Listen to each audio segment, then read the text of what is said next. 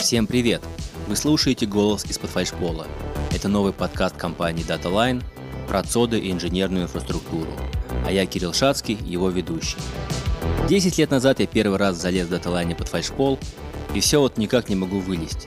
Все там излазил, все изучил, и поэтому могу простыми словами рассказывать про сложные вещи. Когда вы делаете фото любимого котика и загружаете его с своего смартфона в облако, теперь оно хранится в ЦОДе. Итак, для чего же нужен ЦОД? А чтобы вы в любое время дня и ночи могли посмотреть, сколько лайков собрал котик. Подкасты будут двух типов. Первый тип – это когда я рассказываю, отвечаю на те или иные вопросы. А второй тип – когда ко мне приходят гости, и мы обсуждаем те или иные истории, те или иные системы, сложности, которые бывают в дата-центрах.